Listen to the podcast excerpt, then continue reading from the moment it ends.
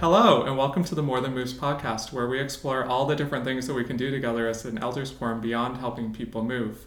I'm here with Jonathan McPhee, and I'm excited to learn a little bit more about the things that he is interested in.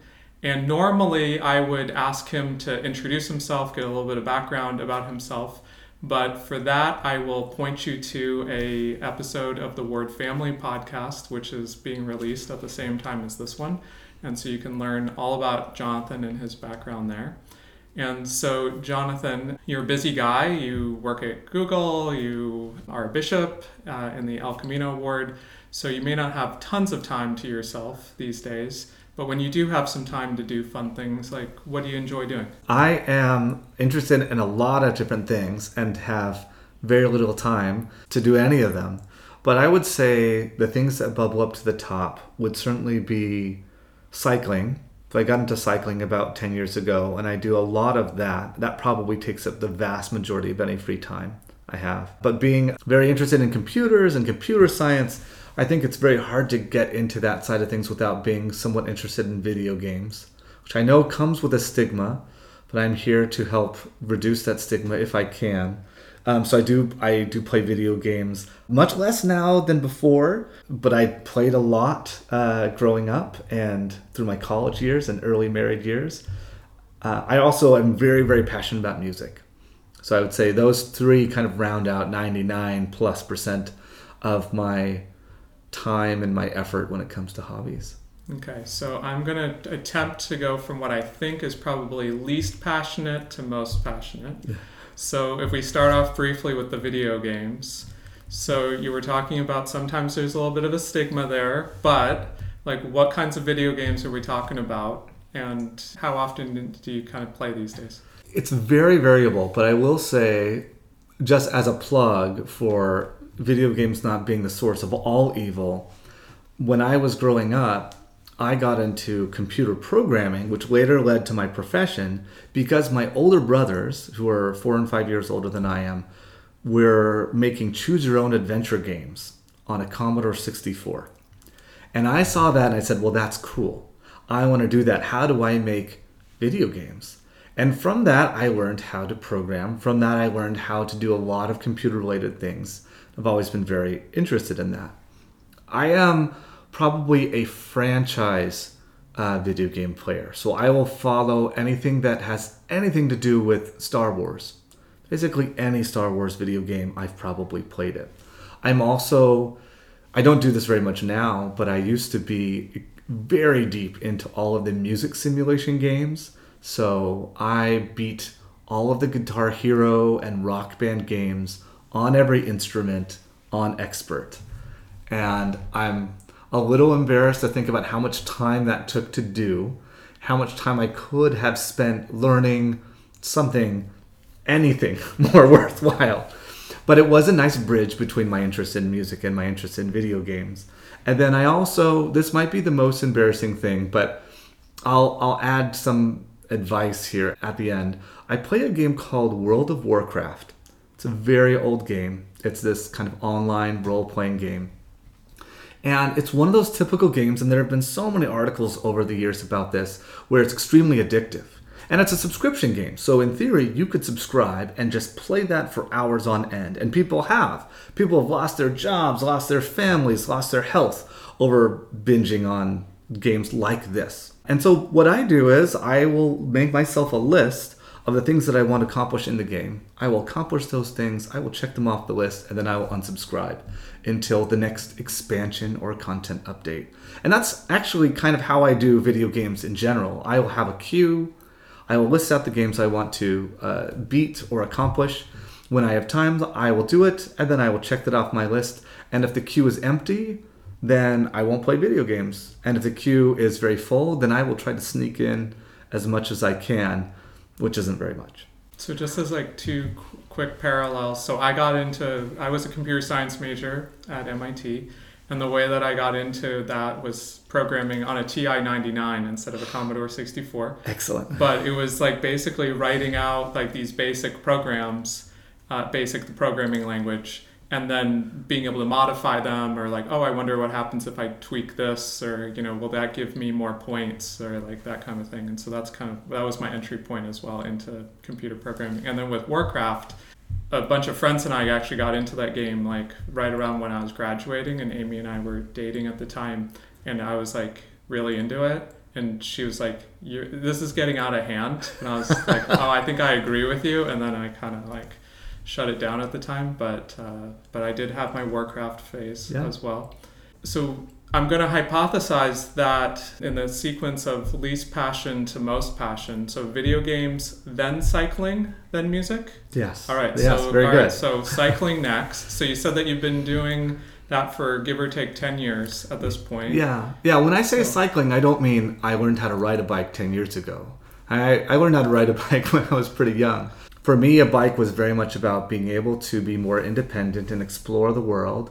And so there was a little bit of that, right? I remember one July 4th, I went out just to explore on my bike. And I remember seeing these, these arrows, and I just started following these random arrows on the street. Apparently, there was some 4th of July breakfast slash bike ride that some community group had been hosting. And I just found one of the arrows near my house so I followed these for probably like an hour, and I ended up in some random cul-de-sac, one a community over maybe 10, 12 miles, and then I had to find my way home. And I did. And so I'd been out biking for three hours or something like that. And I came home, and in those days, it wasn't unusual to have your kid just gone all day. I came home, and my parents were like, "All right, hey, how's it going? So, uh, you ready for dinner?" Or just something like that. Where I feel like now, if I didn't know where my kids were for four hours, you know, that it would be tough. But about 10 years ago, a member back in the day, was called the Heritage Oaks Ward. A good friend of mine, Keith Johnson, was really into cycling with a bunch of friends, and he invited me to go with them to bike up the Santa Cruz Mountains. There's this road called Montebello. It's a fairly difficult climb. And I thought, you know, uh, yeah, I, I liked biking, and I had done some exercise biking to try to, for fitness reasons uh, about a year prior, and I thought, you know, maybe I could hang with them. And I showed up in this really old, beat beat down mountain bike, you know, that I'd gotten from like Walmart or Target for sixty bucks. And they all, bless their hearts, were, looked at that and said, "Okay, you know, why don't you borrow Betsy's bike, Keith Johnson's wife? Why don't you borrow her bike for this one and um, you don't have any clips on your shoes. Why don't we just put flat pedals on there and you can just go with us. I had no idea I had kind of poked my head into this elite cycling clan where they all had on their spandex and they all had on their, you know, their clip clipless shoes and um, their carbon fiber bikes. And but to my credit, having biked so much over the years, I actually ended up in the middle of the pack going up this thing, and I really enjoyed it. And so I ended up buying a bike the cheapest reasonable road bike I could find. And I started biking with them and they had this event called something like the Heritage Oaks Century Ride where they would bike from this park called Heritage Oaks Park to San Francisco and back 100 miles bike ride. So we had to train. And so there was this goal in mind and we had to train. And so I went out with them two to four times a week and I really got into it. I loved it. And you know the century ride was excruciating but uh, but I made it, and I was the last one in, dead dead last, right? And then that year I trained all year really hard, and the following year I was one of the first back, right? I just really really latched onto this passion about cycling and this amazing feeling when you go and you tackle something as hard as biking 100 miles. And so even after they kind of went on to the next thing, I think the next they went off and did CrossFit and then hockey and all these other things I stick with cycling. So I still cycle to this day. I try to do about 100 miles a week, split over the course of three or four rides. I have a bike at home, so right now it's raining. So I, I did about 25 miles this morning, just on this, you know, on this smart bike at home.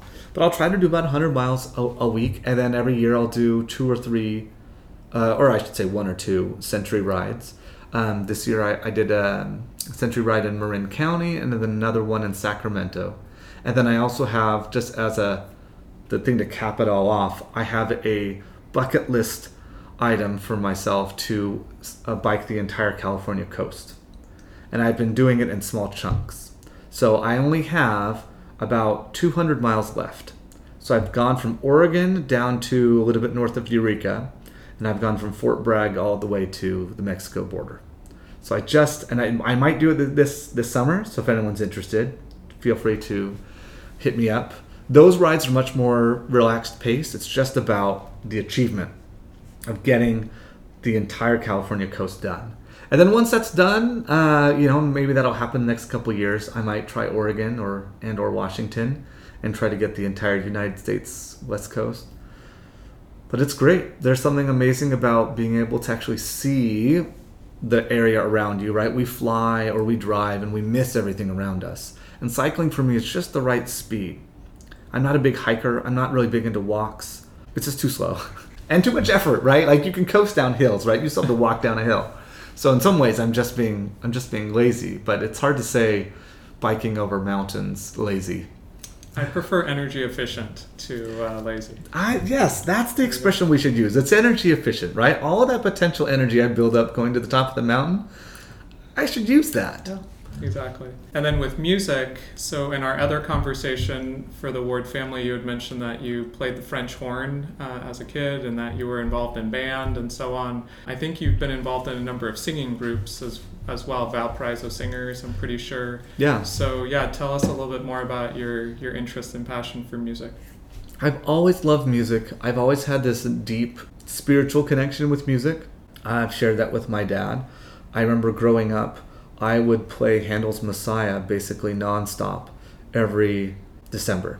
My parents played classical music all the time. My dad's very into classical music, and I think more than any of the other kids, that really I really had an affinity for the same.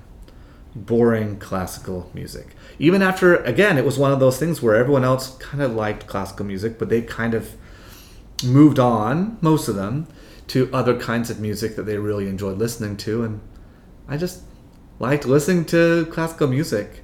And I remember I chose French horn because French horn is the instrument you hear whenever a hero comes on to any kind of movie, right? Think about something like Star Wars or Indiana Jones or any of those.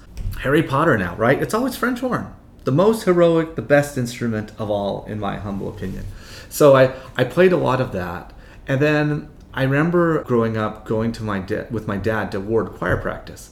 And I never was, nor am I now, a particularly good singer. I'm very strong musically, so I have a decent set, set, sense of pitch and rhythm and everything like that, and I enjoy music. But I've never really been a soloist, and if you've ever heard me sing, you'll you'll be able to uh, attest to that fact. I'm not anywhere close to Sarah, for example. You should hear her sing a solo; she's quite good. But I've always enjoyed the social nature of singing. And so that's why in high school, for example, I joined high school choir and I did drama. Um, I I was uh, Harold Hill in my high school musical of The Music Man, um, and uh, so that was fun, right? It wasn't something I was I was excellent at, but it was something that you know really just bound me to other people and and, and, and I enjoyed. And so when Sarah and I, and I didn't do very much singing after college, I did a bunch of choirs in college as well. It was always a good excuse to go traveling, right? If you're in a musical group, you tend to travel a lot. So that's that's a whole nother topic for another day. But I remember when, when Sarah and I were newly married and we had moved to the Bay Area, there was someone, we were in the Sunnyvale ward, and someone said, Hey, I don't suppose you'd be interested in singing for this choir called the Valparaiso Singers. It was a bunch of people from the Los Altos and Menlo Park Stakes and a few others that just sang really good, you know, Christ-centered music. And so I was involved in that choir for a few years, and then the director passed away, unfortunately, Judith Stewart. And there was some turmoil as the choir was trying to find a new director. And finally, the daughter of the former director came to me and asked me if I would do it. And even though the choir was never quite the same, I ended up becoming the conductor of the Valparaiso Singers and found that I had quite an interest uh, although not very much skill, but plenty of interest in conducting. So I conducted that choir for five years, and that choir disbanded as part of the fallout from the pandemic. Um, but music and being involved in music has always been extremely important to me. I find few other ways to bring the spirit than to sing a good song, participate in a good musical group, whether you're singing or playing an instrument or whether or not or whether you're just listening it's a great way to, to make that connection, both with what the music is trying to convey, but as, as well as the other people that are making music with you or the people that you're listening to. Just a lot of great things to connect with Jonathan around. So, whether you are interested in music, whether you're interested in cycling and maybe want to accompany him for part of this stretch of the California coast, or just a, a nice ride in general, or you know potentially video games, um, particularly if you need a little extra help. It sounds like with Guitar Hero, he's your guy. Uh, or I got Rock your back. Band or any of those. like he, you know, in particular, he can definitely help you out there. But uh, just a lot of fun getting to know Jonathan. I know I've really enjoyed um, spending time with him and his family more broadly over the years. And so, um, if you don't know Jonathan, definitely come say hi to him and get to know him.